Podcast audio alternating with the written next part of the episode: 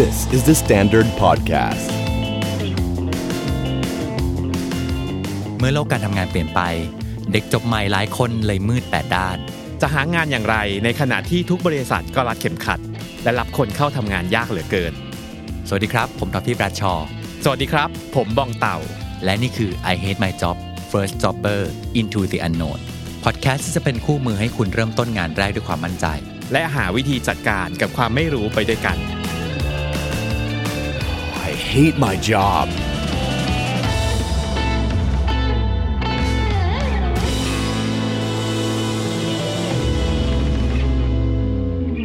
I hate my job วันนี้เราได้คำถามมาจากทาง Twitter นะครับ คนที่ส่งคำถามมาไม่ได้บอกว่าเป็น first jobber หรือเปล่า แต่รู้สึกว่าคำถามเนี่ยไม่ว่าจะเป็น first jobber หรือว่าจะเคยทำงานมาแล้วกี่ปีเนี่ย เชื่อว่าน่าจะมีหลาย ๆ คนที่อยู่ในสถานการณ์อย่างนี้นะครับคำถามก็คือในวิกฤตแบบนี้ หัวหน้าไม่ยอมทำอะไรแล้วเด็กใหม่อย่างเราควรทำอะไรได้บ้าง รู้สึกดีอย่างหนึ่งนะ ก็คือว่าเขารู้รู้ว่ามันเป็นปัญหา อืมเออเขาไม่ได้รู้สึกว่าแบบเขาไปแล้วแล้วแบบเออว่างดีเนาะแบบเออใช่ว a เกชันนานดี ไม่ต้องทำอะไรก็ได้เนาะเดี๋ยวรอแบบรอครบ30วันอะได้เงินเดือนละสบายใจใช่แต่เขารู้สึกว่าเขาต้องทำอะไรวะอืมแล้วพอเขามองไปรอบตัวแล้ว อ้าว คนที่เขาควรจะมองเป็นตัวอย่างได้ ไม่ทำวะอืมอืมไปจนถึง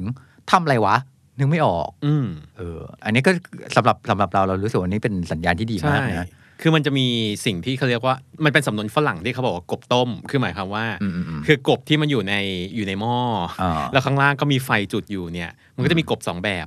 แบบแรกเนี่ยพอเห็นเสร็จเฮ้ยกูอยู่ไม่ได้แล้วต้องรีบกระโดดออกในขณะที่กบบางตัวเนี่ยก็จะยังชิลต่อไปเรื่อยอ่าๆกว่าจะรู้ตัวอีกทีก็คือโดนต้มไปเรียบร้อยแล้วอืมซึ่งเคสนี้เนี่ยเห็นเลยว่าเอ้ย พอมันมีอะไรแปลกๆปั๊บเริ่มมีต่อมเอะทำงานอืมแต่คำถามคือถ้าวิกฤตแบบนี้ แต่หัวหน้าไม่ยอมทำงานเนี่ย ตอนที่เราเห็นคำถามเนี้ยเราก็มีคำถามอยู่เหมือนกันนะอืมว่า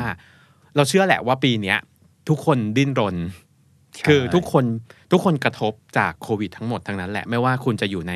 ธุรกิจไหน คือบางธุรกิจเนี่ยโควิดอาจจะกลายเป็นผลดีนะ แต่ปัญหามันก็ตามมา เนื้อเข้าพออกไหมมันไม่มีองค์กรไหนไม่มีอะไรหรืออะไรเหมือนเดิมที่อะทุกอย่างเหมือนเดิม เราก็จะรู้สึกว่า เอ๊ะ มันมันเป็นไปได้ขนาดไหนที่องค์กรเนี่ยในสถานการณ์อย่างเงี้ยจะไม่ทำอะไรเลยนั่นสิเออใช่ไหมอืมเราเลยรู้สึกว่า เออถ้ามามาดูรายละเอียดหรือมาดู detail กันนิดนึงเนี่ย เราจะรู้สึกว่ามันมีสถานการณ์หนึ่งที่พอเป็นไปได้คือว่า จริง ๆเขาทำเว้ยแต่การสื่อสารมันไม่ work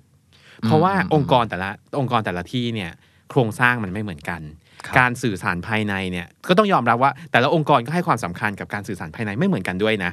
อืมคือบางองค์กรเนี่ยทำงานไปวันๆไม่ได้มีการสื่อสารกับพนักงานลูกน้องอะไรเลยอ่าฮะคือคนที่อยู่ข้างบนเนี่ยก็ทำไป คนที่อยู่ข้างล่างก็ทำไปต่างคนต่างทำแต่พอมันมีเกิดวิกฤตอย่างนี้ขึ้นมาเนี่ยไอ้ความต่างคนต่างทำเนี่ยมันกลายเป็นว่า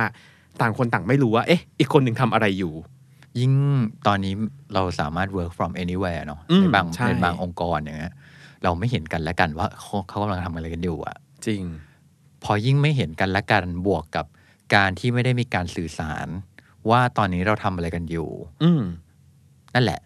ไอ้การที่เราไม่เห็นกันและการไม่เห็นการสื่อสารกันเนี่ย มันทำให้คนคิดไปได้ต่างๆนานาเหมือนกัน อืมอ่าเพราะอย่างน้อยถ้าเกิดอยู่ในที่เดียวกันอยู่เราเพียงพอเห็นเนาะว่าเขาทำอะไรบ้างอะ แต่พอไม่ได้เห็นกันอะมันก็อืมเขาทำหรือเปล่า อืมเออ หรือว่าแค่โพสต์ใน Facebook อย่างเดียวว่าทำอะไรง่ายๆจริงเออมันก็มันก็เป็นไปได้นะที่เป็นไปได้ที่สมมุติ s ซ n น r ร o หนึ่งคือทำแต่ไม่รู้เหมือนกันว่าทำอะไรอ่าเพราะไม่ได้บอก หรือบอกก็ดีไม่ดีก็อาจจะมีบอกนะ แต่สุดท้ายแล้วสารมันมาไม่ถึงเราหรือเปล่าเออใช่ไหมใช่อันเนี้ยอันแรกที่เท่าที่เห็นก็เป็นไปได้ว่ามีปัญหาเรื่องการสื่อสารเกิดอืขึ้นม อ่าเพราะว่าโดยโดยสมมุติฐานแล้ว เราคิดว่านาทีนี้ ใครที่อยู่เฉย ไม่น่าจะอยู่รอดมาได้มาถึงใช่ตอนนี้ทุกวันะนนี้น่าจะบอกว่าโดนเก็บไปตั้งนานแล้วอะถูกต้องเออ แต่อันนี้สมมุติว่าเขาทำงานอยู่แหละ แต่ว่าเขาไม่เคยสื่อสารอืมอืมแล้วพอมองรอบตัว อันนี้อาจจะไม่ไม่ใช่แค่หัวหน้านะอืมเริ่มเห็นเพื่อนร่วมงานแบบทำอะไรปะวะอืไม่เห็นผลงานมา ไม่เห็นแอคชั่นไม่เห็นอะไรอย่างเงี้ยอืมขึ้นมา เป็นไปได้ว่าเราจะรู้สึกแบบนั้น ใช่เออมันก็จะมีความหวั่นไหว มีความน้อยๆหน่อยใช่ แล้วจะยิ่งน้อยมากด้วยนะ เมื่อเรารู้สึกว่าเราทำงานเยอะจังเลยอ่าว่างไม่เห็นว่างเลยอืมแต่ว่าไม่เห็นใครอื่นอย่างเงี้ยที่ทำด้วยอืมอืมคือถ้าถ้าเรากลับมาที่เรื่องของการสื่อสารก่อน คือตอนเนี้ยเรายังไม่รู้เนาะว่าสาเหตุมันเป็นยังไง ถ้าเป็นถ้าเป็นพี่ท็อปเนี่ย ถ้ารู้สึกว่า เอ้ย เราเหมือนมันเหมือนกับเราตั้งสมมติฐานก่อนว่า เฮ้ยเขาคงทำแหละ แต่เราคงอ๋อไม่รู้ คิดว่าคนคนแรกที่เราควรจะคุยหรือควรไปสอบถามอย่างนี้เนี่ย เราจะหันหน้าเข้าไปหาใครก่อน อันแรกที่จะคิดเลยก็คือว่า เอ๊ะ การที่เขาไม่ทำงานเป็นปัญหาของเราไหมอืมอันเนี้ยที่แน่ๆถ้าเขาไม่ทำงานเป็นปัญหาของเขา อ่า ถูกต้องเป็นปัญหาใหญ่เลยอืมอืมอืมเออ มันจะเป็นปัญหากับเราต่อเมื่องานของเราสัมพันธ์กันและกันน่ะ อ่า แล้วงานของเขาการที่เขาไม่ทำงานทำให้เรามีปัญหา โอเค อันเนี้ยเราจะเต้นผางขึ้นมาได้นะอืมอืมอืมอันเนี้ยเราจะต้องแสดงออกบางอย่างว่า เฮ้ย งานของเนี่ยเราผมส่งงานให้พี่แล้ว แต่ว่ามันไม่ไปต่ออะอืมแบบหรือหรือแบบส่งงานไปแล้วไม่ยังไม่ได้รับฟีดแบ็กครับอืมเออพี่เห็นว่าควรต้องทำอย่างไรบ้างอืมเออ เราจะถามเมื่อมันมีมันมีปัญหาแบบนี้นะอืมอืมแต่ว่าถ้าเกิดว่าแบบดูทรงแล้วแบบเราไม่ได้เกี่ยวข้องกันและกันอะอืม เออ แล้วก็อืมแล้วเขาเลือกแล้วอะที่จะไม่ทำอะอืมเออ เราคิดว่าหลาย ๆ คนก็เห็น ใช่ และเขาก็จะตายไปเองด้วยนะอืมเออ โดยที่ว่าเราอาจจะเป็นหนึ่งในเสียงอีกหนึ่งเสียงก็ได้นะที่สะท้อนปัญหาเนี้ยใช่ให้กับหัวหน้าหรือแล้วแต่หรืออะไรอย่างเงี้ยหรือคือ แต่มันไม่ใช่คนเราเราต้องเราต้องชัวร์ก่อนนะ ว่าเขาไม่ได้ทำอ่าเออเราเชื่ออย่างหนึ่งว่าบางทีอะการไม่พูดอะ แต่ไม่ได้หมายความว่าคนอื่นไม่เห็น ใช่ใช่ใช่ใช่เออคือคนที่แคไม่ปทำหน้าจออยู่จริงเออคุณลบไอ้คุณลบอดีตไม่ได้เพราะเราแคปทัน ใช่ใช่คนเห็นคนเห็นอยู่แล้ว อันแรกที่จะพูดให้เป็นกำลังใจเลยก็คือว่า ใครทำอะไรไว้อะคนเห็นนะ จริงอืมอันนี้บอกทั้งตัวเราเองอืมด้วยแล้วบอกทั้งคนอื่นๆด้วยว่าแบบไม่ว่าจะทำอะไร มันมีคนเห็นหมด ถ้าเขาเลือกแล้วว่าเขาจะไม่ทำงาน แล้วมันยิ่งกระทบกับเราเนี่ย เรายิ่งเรายิ่งต้องเต้นพางเหมือนกันนะเออจริงเออ เรายิ่งต้องบอกว่ามันมีปัญหาในที่ทำงานแบบนี้ อืม โดยเฉพาะถ้าเป็นคนเป็นหัวหน้า พี่ท็อปมีความรู้สึกว่า เขาต้องได้เห็นงานทุกอย่างอะ เขาต้องเห็นอืมอืมโฟล์อืมทุกอย่างเนาะใช่เออแล้วยิ่งถ้าเกิดงานมันไม่ได้เดินผ่านการที่เขาไม่ตัดสินใจอย่างเงี้ยอันนี้ยิ่งลำบาก อืมเออ ตัวจริงเราในฐานะ น้องน้อยอย่างเงี้ยอืม first jobber อันนี้โฟกัสขอ first focus ที่ first jobber เลยอะอืมเราสามารถทำได้ว่าพี่ขอ feedback เรื่องงานจริง เพราะยังไงเขาได้เห็นงานเรา เออ และมันคือการบังคับให้เขาทำงานไปด้วย ถูกต้อง เออ ไปจนถึงว่ามันไปช่วยกันเช็กอะว่า อันเนี้ยเขาได้ผ่านหูผ่านตาหรือยังอืม อืม มันมีความเป็นไปได้อย่างหนึ่งนะว่า ที่เรารู้สึกว่าเขาไม่ได้ทำงาน เพราะเขาไม่ได้ทำงานส่วนของที่เราเห็นนะใช่เขาอาจจะไปยุ่งอย่างอื่นนู่นนี่นั่นหรืออะไรจริเงี้งยเออ เป็นไปได้ไหมที่เราจะจับให้เขามาอยู่ในร่องในรอยอันนี้ออกไหมอืมอืมนึกภาพออก เออ คือบางทีเนี่ย เราจะเจอหัวหน้าที่เขายุ่งมากจริงแล้วเขาก็จะไม่มีเวลาดูดีเทลอะไรคือให้แทบเราไม่อะมีว่าง่ายๆก็คือบางทีเนี่ยอาจจะไม่ไม่ได้อยู่ที่โต๊ะทำงานเลยใช่ใช่เออเพราะฉะนั้นแล้วเนี่ยทำยังไงให้เขาอยู่ในเส้นทางของเราได้ด้วยอะ่ะอืมเช่นมันมีงานอะไรบางอย่างที่เรา ไม่แน่ใจเราต้องการการ approve อืมเราขอคำปรึกษาเขา เราอันนี้ในทั้งในฐานะที่เคยเป็นลูกน้อง แล้วก็เป็นฐานะของหัวหน้าทีม เราพบว่ามันมีอยู่วิธีหนึ่งที่ที่มัน work มากคือ จริง ๆ แล้วมันคือการ set session ย่อยอืมๆเอาไว้ในการคุยงานหรือขอ feedbackอ่าหรือจริงๆในการปรึกษาต่างๆ ซึ่งเรื่องพวกนี้เนี่ยมันมันไม่จำเป็นต้องเป็นทางการมากก็ได้ หรือจะทำให้เป็นระบบระเบียบก็ได้เหมือนกัน อันนี้แล้วแต่ แล้วแต่ทีมแล้วแต่เอ่อเจ้านายลูกน้องเหมือนกันอืมอย่างเช่นทุกวันเนี้ยเราก็จะมีลูกน้องที่คอยถาม feedback ตัวเองอยู่เรื่อยเออ นี่ดีนะๆเออ ซึ่งเรารู้สึกว่า เออว่ะ ในสถานการณ์ที่ปีเนี้ย communication มันยากขึ้น บางช่วง work from home บางช่วงมีข้อจำกัดต่างๆ มากมายอะไรแบบนี้เนี่ยอืมการที่เรามีเซสชันได้คุยกันคือ ไม่ต้องรอแค่ประชุมอืมไม่ต้องรอแค่เห็นอีเมล แต่ไอเซสชันเล็กๆ พวกเนี้ยแหละ มันจะทำให้เราได้คุยกันเยอะขึ้น และทำให้เห็นว่า อ๋อ อันเนี้ยลูกน้องทำอะไรอยู่ เจ้านายทำอะไรอยู่เรารู้สึกว่าบางองค์กรเนี่ยพอเคยทำงานแบบเดิม ทุกอย่างเหมือนเดิมหมดนั่งอยู่ในที่เดียวกัน แล้วทุกอย่างก็อะผ่านประชุมผ่านอีเมลอะไรต่าง ๆ เนี่ย พอสถานการณ์มันเปลี่ยนอะไอ้แบบเดิมมันอาจจะไม่ work อืมเออแล้วจริงพอมันไม่ได้ปรับตัวปั๊บเนี่ยมันเลยกลายเป็นว่าเอ๊ะแล้วสุดท้ายแล้วอีกคนนั้นมันทำงานหรือเปล่าวะเจ้านายกูทำหรือเปล่า เพราะว่าจริงวิธีทุกอย่างวิธีคิดวิธีทำงานยังเป็นแบบเดิม แต่สถานการณ์ หรือสิ่งแวดล้อมอะมันเปลี่ยนไปแล้วๆอืมดึงให้เขามาอยู่ใน track เดียวกับเราอะเออใช่บางทีเขาอาจจะมีหลาย track อยู่ไงใช่ใช่เออใช่วิ่งงานหลายแบบอะไรอย่างเงี้ยแล้วแบบบนบนถนนที่เรายืนอยู่มันอาจจะเป็นเส้นหนึ่งที่ถ้าเรามองมองดูวัดแค่เส้นเส้นนี้อะอาจจะไม่ได้เห็นเขาทำอะไรเยอะ แต่จริง ๆ เขาอาจจะทำอย่างอื่นก็ได้อืมเพราะฉะนั้นเราดึงให้เขามาอยู่ใน track ของเรา แล้วเราก็ปรึกษาเขาใช่ feedback ต่างๆอืมอืมอืมแต่ถ้าเกิดคำว่าวิกฤตแล้วหัวหน้าไม่ยอมทำอะไร เราลองนึกภาพดูว่า ถ้ามันเป็นวิกฤตแบบ ใหญ่มากแล้วเรารู้สึกว่าบริษัทอะอืมไม่ขยับอะนึกออกไหมคือหมายความว่าคนที่แบบหืมเป็นหัวหน้าบริษัทเนี่ย ไม่เปลี่ยนแปลงอะไรเลยอยู่ทุกอย่างยังเหมือนเดิมหมดอยู่เลยเนี่ย เราในฐานะลูกน้องตัวเล็กๆ first jobber เนี่ยที่รู้แหละโอ้โห ขนาดเจอวิกฤตเจอโควิดซะขนาดนี้ แต่ข้างบนเนี่ยก็ยังไม่ยอมเปลี่ยนแปลงอะไร ในฐานะคนตัวเล็ก ๆ เนี่ย คิดว่าทำอะไรได้บ้าง เราต้องรอดอะเออสำหรับเรานะ อืมคือเอางี้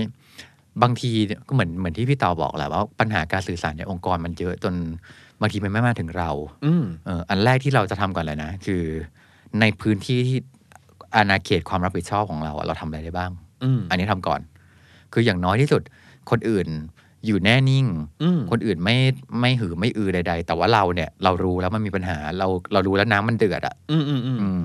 เราเปลี่ยนแปลงของเราก่อนอืมอ่าเปลี่ยนแปลงก่อนก่อนที่จะไปถามคนอื่น ซึ่งมันจะเป็นพูฟที่ดีมากนะใช่เพราะว่าบางทีเขาอาจจะยังนึกไม่ออกก็ได้ว่า คือบางทีพอเป็นหัวหน้า เขาไม่สามารถจะได้มาเห็นอะไรเล็กๆเล็กๆเล็กๆอะแบบจรินี้งนะเห็นกออกด้วไหมยบางทีเขาไม่รู้หรอกว่า เอ๊ะอยากเปลี่ยนแปลงอะแต่พนักงานว่าเอาด้วยเปล่าวะอืมเออ แต่ละเขาเขาอาจจะยังอยู่ในโมเมนต์ที่กำลังคุยกำลังคิดหาทางออกนู้นนี่นั่นอยู่ ซึ่งอาจจะไม่ได้สื่อสารให้น้องน้อยอืมตัวเล็กได้อย่างเราสได้ถนรู้กาใช่ไหมณ์ แล้วถ้าเราเป็นคนหนึ่งที่ทำให้ทำให้เขาเห็นได้อะอืมว่าแบบเฮ้ย ฉันก็เอาด้วยนะอืมฉันเห็นปัญหาเว้ย เออ บางทีนะ มันเป็นแรงกระตุ้นอะไรบางอย่างที่ทำให้หัวหน้าที่ใหญ่กว่านั้นน่ะอืมรู้สึกว่าเฮ้ย ขนาดเด็กตัวเล็กๆอะเขายังเขายังลุกขึ้นมาเปลี่ยนแปลงเลยอะอืมเออเฮ้ยมันอาจจะต่อไปเขาอาจจะรู้สึกว่าเขาไม่ได้เดียวดายก็ได้นะอืมอืมอืมอันเนี้ย to be fair เราก็ต้องนึกถึงว่าคนที่เป็นหัวหน้า เขาก็จะมีเขาก็จะเจออะไรบางอใช่ย่างก็จะที่เจอปัญหาอีกเซตหนึ่งใช่ใช่ที่แบบเราไม่คเรายไม่จอรู้อะไรอย่างเงี้ยใช่เอออันแรกก็คิดว่าควรจะต้องทำในสิ่งที่เราสามารถทำได้ก่อนอืมงานเราเราเป็นยังไงบ้าง เรารับผิดชอบดีไหม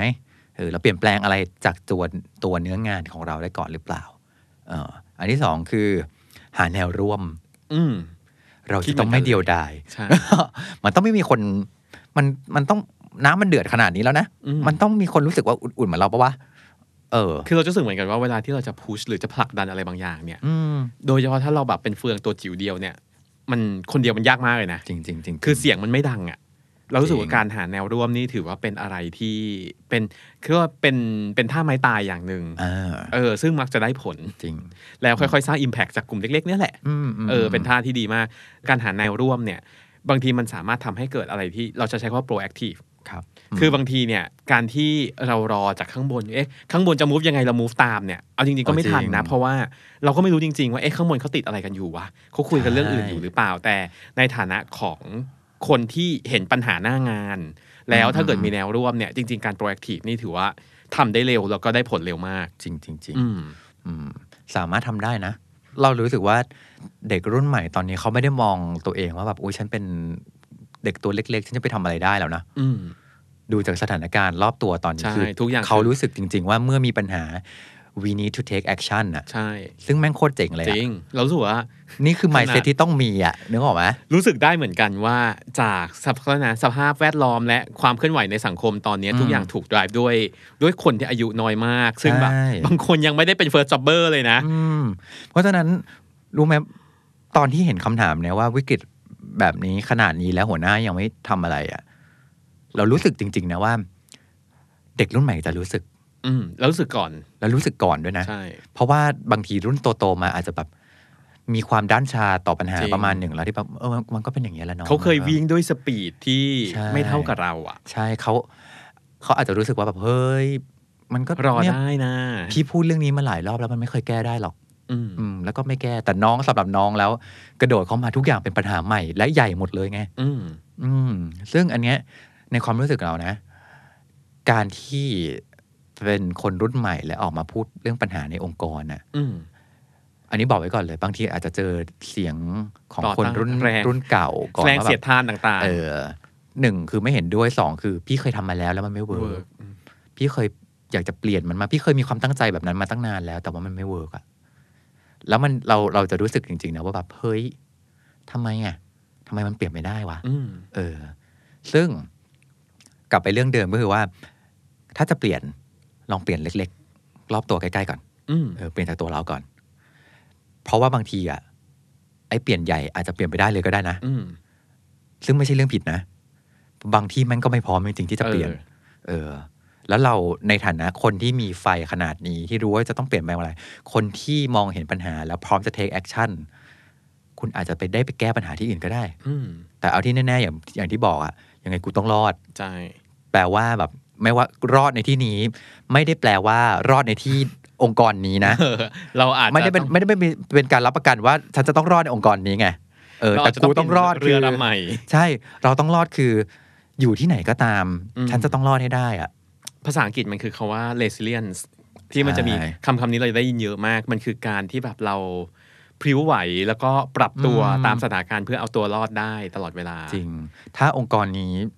ให้ตายยังไงอืมก็เปลี่ยนไม่ได้อะใช่เออ แต่มันต้องไม่เปลี่ยนตัวตนเรานะอืมมันต้องไม่เปลี่ยนว่าแบบฉันกลายเป็นแบบเดดบูดเหมือนอย่างที่นะครับพี่อ๋ๆอเขาไม่โดเป็นนนะกลืนไป เออ ไม่เป็นไรที่นี่เปลี่ยนไม่ได้ ฉันไปที่ที่พร้อมจะเปลี่ยนดีกว่า อืมอืมเฮ้ยแต่เรา เราเชื่อนะ อย่างหนึ่งว่าไอ้เรื่องการเพราะวันเนี้ยพอนั่งคุยกันรู้สึกว่าเออการเปลี่ยนเนี่ยสำคัญ อืมคือพอวิกฤตมาเนี่ย ถ้าเราทำท่าเดิมเนี่ยตายแน่นอน จริง พอมานั่งดูสถานการณ์ แล้วก็ดูตัวอย่างหลาย ๆ อย่างเนี่ย เชื่อไหมว่า ปีเนี้ยเป็นปีที่หลาย ๆ องค์กรอะสามารถเปลี่ยนสิ่งที่พยายามจะเปลี่ยนมานานแล้วมันไม่ได้เปลี่ยนสักทีอะจนสุดท้ายปีเนี้ยจริง เออกูเปลี่ยนได้แล้วว่ะๆอืม เอออย่างเช่นเอาเอาง่าย ๆ เลยนะ เราเชื่อว่าหลาย ๆ องค์กรเนี่ยไม่เคยซื้อไอเดียของการ work from home หรือการ หรือการทำงานแบบ con call ใช่ที่แบบคุยกันต้องโทรมาตั้งนานแล้วเนอะต้องอืมอย่างเช่น จะประชุมทีนึงเนี่ยทุกคนต้องมารวมอยู่ในห้องประชุมให้ได้อ่าอ่าอ่าเออ เราว่าหลาย ๆ องค์กรเคยผ่าน stage นี้ที่ว่าไม่ทุกคนจะต้องมาอยู่ในห้องประชุมอืมทันทีที่บรึ้มเดียวเชื้อโรคโควิด มาเท่านั้นแหละไอสิ่งที่เคยเปลี่ยนไม่ได้สิปี ปีเนี้ยเปลี่ยนได้ เราเลยเชื่อว่าถ้าปีเนี้ยน้อง ๆ อยากจะเปลี่ยน เรากลับรู้สึกว่าปีเนี้ยแหละคือปีที่ดีมากๆของการเปลี่ยน เพราะว่าอืมอืมคนข้างบนหรือสภาพแวดล้อมทุกอย่างอะมันมันเปิดให้เราแล้วว่าว่า ปีนี้คุณต้องเปลี่ยน เพราะถ้าไม่เปลี่ยนคุณก็ ไม่คุณก็ตาย คุณก็จะโดนบังคับให้เปลี่ยนอยู่ดี อืม อืม แล้วสุดท้ายละ เราเชื่อว่าน้องๆบางคนเนี่ยพยายามทำทุกอย่างแล้วแหละ มันจะมีความรู้สึกอยู่ในใจคือออมันก็จะยังนอยๆวิวๆนะเอ๊ะแล้วฉันจะยังไงต่อดีอืมเราควรบริหารความรู้สึกความไม่มั่นคงอย่างเงี้ย ยังไงดี ที่แน่ ๆ ไม่มีบริษัทไหนเพอร์เฟกอืม อืม เราก็เรียนรู้ข้อผิดพลาด ข้อด้อยข้อจุดแข็งของแต่ละองค์กรไว้อะอืม แล้วดูไว้ ว่าวันหนึ่งข้างหน้าที่เราปรับตัว เราอาจจะไม่ได้อยู่ที่นี่ตลอดก็ได้ อืม เราก็จะรู้ว่าที่แบบไหนวะ ที่มันใช่สำหรับเรา ใช่ เราคิดเหมือนเรากันไปเลยพัว่าฒนาต่อ แต่เหมือนเหมือนเดิมที่อย่างที่บอกอะองค์กรไม่เปลี่ยนแต่ว่าตัวเราอะ ต้องไม่เปลี่ยนเหมือนกัน หมายถึงว่า ถ้าองค์กรจะแน่นิ่งเป็นเดดวูดก็ตามแต่แล้วแต่เลยฮะ แต่ว่าตัวเราอะเราต้องไม่กลายเป็นเดดวูดเหมือนกันอืมเราต้องไม่ตายไปพร้อมกับองค์กรอะกูต้องรอดอะอืมเออ แล้วเราต้องรอดในที่นี้เหมือนที่บอกอะรอดไม่ได้แปลว่าจะรอดที่นี่ก็ได้ อืมไปรอดที่อื่น ใช่อืมเรารู้สึกเหมือนกันว่า ด้วยสถานการณ์เนี่ย อะไรที่มันไม่ไม่ปกติเนี่ยอืมอืมมันจะทำให้เป็นบททดสอบเหมือนกันนะว่าใช่เอะสุดสุดท้ายแล้วองค์กรหรือที่ทำงานอันเนี้ยมันเหมาะกับเราจริง ๆ หรือเปล่าอืมอืมเพราะว่าอะไรที่มันปกติมากๆบางทีมันใช้เวลานานมากเลยนะเอาจริงกว่าเราจะรู้ว่าอ้าวเฮ้ยทำแล้วไม่โอเคนี่หว่า ไม่ suffer เอ้ยแบบ suffer นี่หว่าอืมอืมแต่ทันทีที่เนี่ยแหละมีตัวมากระตุ้นน่ะบางทีจริงเรารู้ตัวรู้ตัวเร็ว move เร็ว อันนี้ถือว่าประหยัดเวลาชีวิตไปได้เยอะเหมือนกันนะ แล้วอันที่น่ากลัวกันเลยนะพี่อืมมันคือเมื่อบริษัทหันมามองอีกที ไม่พบว่าตัวเราเป็นที่ดึงดูดของคนอืมรุ่นใหม่แล้วอะโอ้ยมันปรับทีนั้นก็ปรับยากสุดๆแล้วใช่นะเพราะว่าอันนี้เป็นปัญหาใหญ่มากเลยนะในหลาย ๆ องค์กร เพราะว่าแบบองค์กรที่ผ่านมาใช้วิธีเดิม ๆ มาตลอดอืมแล้วก็เป็นวิธีเดิมของคนรุ่นเก่าที่ไม่ได้ อยู่ในโลกของคนรุ่นใหม่ด้วยอะมันไม่ได้จูนโลกตรงกันอะอืมแล้วพอองค์กรมันไม่แอพพิลกับคนรุ่นใหม่แล้วอะแล้วเหมือนอย่างที่บอกพอคนรุ่นใหม่ เข้าไปแล้วพบว่าอ้าวนี่ไงหัวหน้าไม่เห็นทำอะไรเลยอ้าวเนี่ยปัญหาเต็มไปหมดเลย องค์กรไม่เห็นแก้ไขเลยเลย ใช่ว่าเขาจะทนนะ อืมเดี๋ยวนี้เขาไม่ได้ อยู่ในองค์กรด้วยความรู้สึกว่า ที่นี่คือเบอร์หนึ่งว่ะอืมที่นี่มีชื่อเสียงว่ะแล้วฉันจะเกษียณที่นี่ใช่ไหมดีแบบ recognition ดีเขาไม่ได้ดูอย่างนั้นแล้วนะเขาดูว่าแบบอะอยู่ไหนแล้วมันคือใช่สำหรับเขาอะมันจะเป็นที่เล็กก็ได้ เป็นที่ใหญ่ก็ได้ มัน